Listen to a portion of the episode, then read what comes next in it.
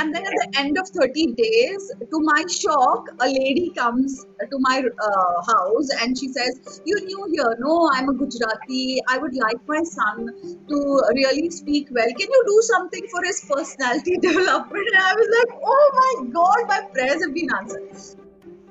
Number one is, if I'm not prepared and if the content is not mine and it is not coming from my heart, then I will not.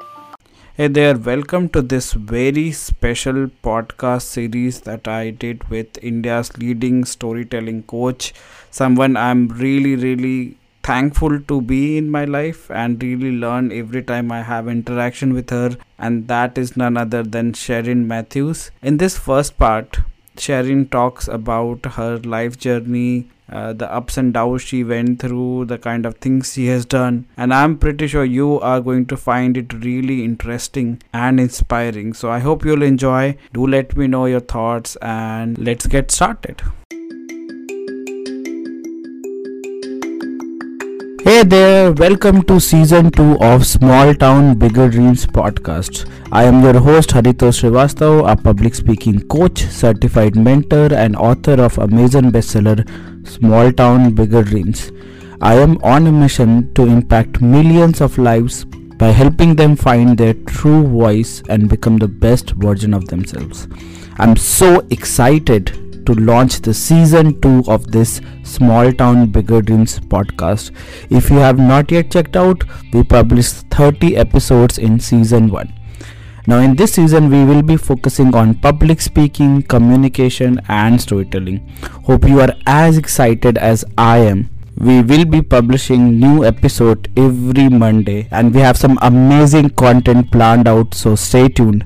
By the way, if you have not yet done so, please subscribe to our podcast on Spotify, Apple, Google or wherever you are listening. Trust me, it does help. When you subscribe and download our episodes, it reaches out to more people who may benefit from this. Let's get started. Go. Alright, hello everyone, welcome to another episode on my podcast and wherever it will go. I am again very excited, elated and enthusiastic about this particular episode because I am having the opportunity to have a conversation. I'm not going to call this as an interview, but more of a conversation, and you can call it as a chit chat between two friends who are poles apart. I am having the privilege to interview Sherin Mathews. Even though we have been connected only for probably a couple of months or few months, it feels like we have known each other for quite some time. And I really appreciate what all she does and so many achievements she has. She's a TEDx speaker, she's an author, she's an amazing, voracious storyteller and also a storytelling coach and so on and so forth. So help me welcome Sherin Mathews. Sherin, so good to have you. Thank you so much. It's a pleasure to be on any platform where Haritosh Srivastava is speaking. So it's a pleasure. Awesome. Thank you so much. You know, when you are quite away from each other in terms of different continents, it's difficult to get scheduled. But I'm glad you found out some time out of your busy schedule. So tell us a little bit more about yourself, you know, how it all started and what kind of things. I'm gonna give you a time limit here. Let's play some fun. You have a time limit of, let's say, 3 to 4 minutes, and you can see, can you summarize your journey? I have been an avid reader and a story lover since I'm a small kid. So much so that the currency collection that my aunt had, I had, without telling anybody, sold it to get comics on rent and read it, and I got a big thrashing for it. So I've always been reading, and when I was in hostel, see, I never knew there is something called a storytelling profession, or there are professional storytellers. But stories is a way of life in India, I guess, where I grew up. When I was in hostel, I used to watch movies, and the moment I used to watch a movie and come, all the other batchmates of mine, they all used to collect in my room and they all wanted to hear the story from me. And I remember I used to tell everything, a window opening, the crack of a door, everything. So my friends were like, "Arey, if we heard a story from Sherin, we don't need to watch a movie." That's how it has been. Then I was into, I'm a national debater winner. I have been forever dreaming of being a speaker on stage, though I was the most scared person you can even think of. I have never gone on stage. Till I was in school, I have never said a speech or participated in an elocution or something. It all started in college. After I came to Mumbai, I never wanted to do a job. I always wanted to do my own work. And because I loved speaking and I loved children, I wanted to combine it. That's how it all began. I fasted and prayed for 30 days. Please, God, bring me some children. I want to do personality development with them. That's what I thought. And then at the end of 30 days, to my shock, a lady comes to my house and she says, "You're new here. No, I'm a Gujarati. I would like my son to really speak well. Can you do something for his personality development?" And I was like, oh my God, my prayers have been answered. So I asked her to come from next day, and I was just praying, but I didn't know what to do, how to go about it. But then she emphasized a lot on English language. So I thought, if a parent sees a kid speak in India, if a parent sees a kid standing on the stage and speaking fluent English and being confident on the stage, then that would mean personality development for that parent. So I thought, what better way to teach a language than to start with stories? That came naturally to me. It just came to me. So this is how I started. From 2001, I've been training children in the art of public speaking through storytelling. And then gradually over years, it went on to, I started training teachers, I started training adults, I started training aspiring storytellers. And then some business schools contacted me, so I started training business schools. Then I'm also working as a corporate storyteller. I've written some stories and told stories for Storytell India. So this is how I started, public speaking through storytelling. And in due course of time, obviously, if you're really passionate and if you put work into it, then you'll evolve. So that is how I evolved over the years. Wow, amazing, amazing. And so many, I was making few notes. So I guess I'm not the only one from those stone ages who used to rent comics for a few rupees. Yes. So yeah, reminded me a lot of memories. Yeah, I remember I used to get comics for 50 rupees and 50 paisa and 1 rupee. 50 paisa. Oh yeah, yeah. Yeah, 10 rupees used to be that luxury, like it's like the 1,000 rupees of now, right? Yeah, so whenever a relative come and give it 10 rupees, like, yeah, I am the king of the world. Yes. Yeah, so yeah, Super Commando Drew and what else? Nagaraj was there, Chacha Chaudhary. I don't know how many of our listeners even know. I'm a fan of Chacha Chaudhary and Phantom. I used to fantasize about Phantom. I loved Phantom. I had a crush on Phantom. Oh. So I think I have read all Phantoms, all possible Chacha Chaudharys.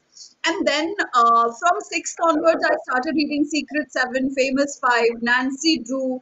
I think I have read every Nancy Drew that is ever written. Even during my school time, when the lecture was going on, I used to put it inside my book and read Nancy Drew. I was so addicted to her. And I had these visions of growing up and being a detective like Nancy Drew. And then Sydney Sheldon.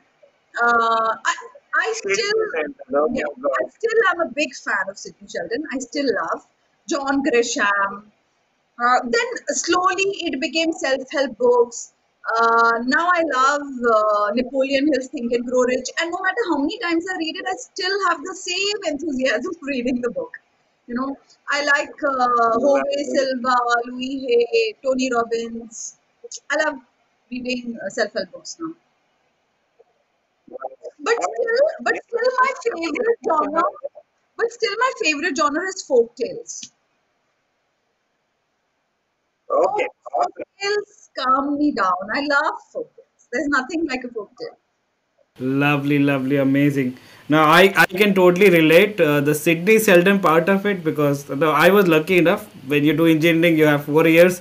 I was lucky enough to get an offer in the third year itself. So for the final year, I think I have read more Sydney Sheldon than our textbooks. Yeah, I know. I sometimes it was crazy. So yeah, finishing up a novel in 3 days of 300, 400 pages. I'm like, yeah, I can't wait to finish this one. And what is the surprise? What is the climax? Amazing. And then going from there, yeah, I love Think and Grow Rich. And you'll be surprised. I recently bought a book. Where did I keep it? Okay, you might have read this book, but it's called You Can Heal Your Life by Louis Hay. And I heard it from you. So I love self-help books, but thing is, I think I have evolved. I can't go back and read novels now because it's not relatable now. Yeah, it is not. Somehow it is not. So after a long time, I read one of the novels my daughter was reading, but and then I still again went back to self-help books. Like there's a transition. You cannot go back to what you've been. So good, we are evolving, Haritosh. We are not going back. Exactly. I'm glad. And similar thing happened with me. I think 2020, somebody recommended this is a great novel. So I said, okay, let me try after decades and all. I tried reading it, but I tell you, it was like 200 pages. I couldn't go beyond 20 pages or so. Every time I started, I used to feel, I fell asleep, and I'm like, okay, I don't think I can now go back to that phase where I used to be crazy about fiction and all those novels and other things. Amazing. Yeah. But I still like folk tales. I still like children's books. Right. Amazing.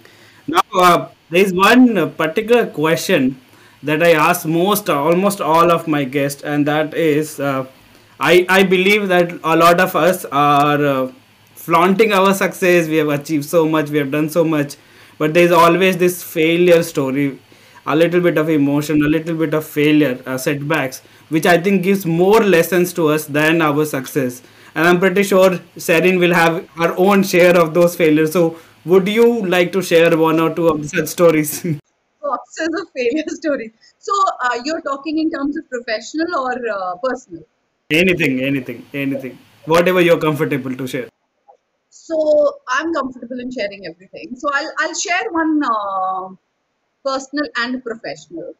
So one big professional setback was when I got separated from my husband and I moved out of the house. And then suddenly I found that the entire financial responsibility is on my head. There was a complete emotional low where I could not function the way I was functioning. So it was a setback. It took me a long time to get back to my feet again and get back my spirit again. So that was a very big setback. Because it involves a lot of things, it is mental, physical, emotional, spiritual, in every way you are going down. So financial, the biggest thing. So that was one personal setback. One professional setback, I'll tell. I have not experienced major professional setbacks, but when I was emotionally down, obviously I started taking less classes, I started doing less workshops. Somehow I couldn't do it, I was not there. I was not in the physical and the mental space to do it. But I'll tell you a very funny professional setback. So two of them. Once I tried to copy a storyteller whom I'm really fond of. I don't want to take her name, okay? So she's an international celebrity storyteller. And I said, I was always into training. Performing came to me quite a long time back, afterwards. So I copied I learned by heart the story, the way she had done it. I took a printout. I sat and wrote whatever her lines were from the beginning to the end. And it was a complete flop show. The people came and told me, oh, it was good. I felt like they're just saying it because it's my event that I have invited them. But I knew how it went and it was just pathetic. I was like, I'm never going to copy anybody. I have to create my original content. Even if it is an adaptation, it has to be my style. So that was one. Number two was once I was giving a presentation and I was returning from Dubai to Mumbai, and there was there was a problem, and the flight, instead of taking 3.5 hours, took 18 hours. Okay, we were in the flight for 18 hours without food. People were claustrophobic. They were vomiting. In between, in the morning, the pilot told us that the fuel is running out. We were like a mess. It was terrible, and it was all because of rain and storm. And that day, in the afternoon, I had a performance. Okay, so I was not, because I myself vomited a lot. I have a motion sickness, and on top of it, I'm on an 18-hour flight, which is going round and round, which is not even settling down anywhere. It is not steady. It is stormy. The flight is jumpy. It was terrible, and I went and performed, and I again knew that, you know, because I'm a performer. I love to perform, and there were 6 storytellers who had come from different places. They were performing, and I went and gave a pathetic performance. I was just not in my elements. I was not able to stand up. And I thought that these two things I will not do. Number one is, if I'm not prepared, and if the content is not mine and it is not coming from my heart, then I will not tell. And a number two, if I'm physically exhausted and not in a mental space to even stand erect, then I should not do. Because I had the option, actually, to tell one of my friends to go in my place, but I didn't do that because it was my name. So I said, I have to go and do this. So I pushed myself into doing it, and it just went kaput. So I feel this was a, and then I told the whole world that I did a terrible, pathetic presentation yesterday. I had a terrible storytelling event. So these are lovely. Awesome. I mean, those are really some deep lessons out there. One, I believe, is, of course, when you go through such a personal thing, which I am really proud that you've come out as a shining star and you've done so many things. And yeah, unless you tell people, nobody can guess that you have gone through the journey. And that is the beauty of it, right? No, yeah, unless, I mean, I knew before the podcast as well, you told. But if you had not told me, or you had not told anyone, nobody can guess. But that actually reminds us about the tip of the iceberg. We all see the iceberg, we all see the bright part of it, but there is a whole mountain out there with the lot of emotions, lot of hard work, lot of things. Oh, I have really worked a lot on myself. It was not easy because emotionally I was at a bottom flat space, you know. So I did my NLP, I did gestalt, and my NLP mentor was one of the best human beings I have ever met on this planet. Fortunately, I've had really good people in my life who have helped me uplift myself, you know. That is so very important. And somewhere I was so crushed down that I got the courage to speak. Because if you haven't spoken for many years and you are down, out and flat, then, you know, you don't have any other option other than to speak and to do whatever you can to come out of it. You know, you cannot. And I have a daughter. So being a single parent, I'm her role model. Whether she considers me or not, it is a by default fact for parents. So I needed to, you know, stand up for her. So instead of doing things exclusively for her and sacrificing things and all that, I thought I need to work on myself, because how I'm going to conduct myself is what she's going to learn, you know. So she needs to learn that she can be happy no matter what the circumstances are. And instead of thinking, oh, my mom is sacrificing this and this and doing this for me, oh my God, how nice, ma'am. I didn't want her to have those kind of feelings, because that's a different take on life, and this is a different take on life, you know. So for 15 years while I was married, I had only traveled from my home to my classes, which were like 10 to 15 minutes away from my place, and to my in-laws' place and my place. I've never ever gone anywhere in my work, anywhere. So it is only after I moved out in the last 7 years that I have traveled the world doing work and also vacation. So I'm really happy. I want to continue doing it with my daughter.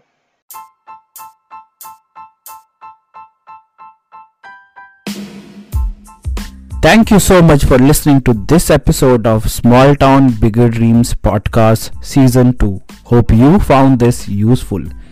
If you did, rate us on Apple Podcasts so that it reaches more people. Do share this episode with someone who may need to hear this. I can't wait to see you for the next week's episode. You can also take a screenshot and tag me on Instagram as Coach Haritosh Srivastava. I hope you have a lovely day ahead. Until next time, as I say every time, keep learning, keep growing, and keep going out of your comfort zone. This is Haritosh Srivastava. See you next week.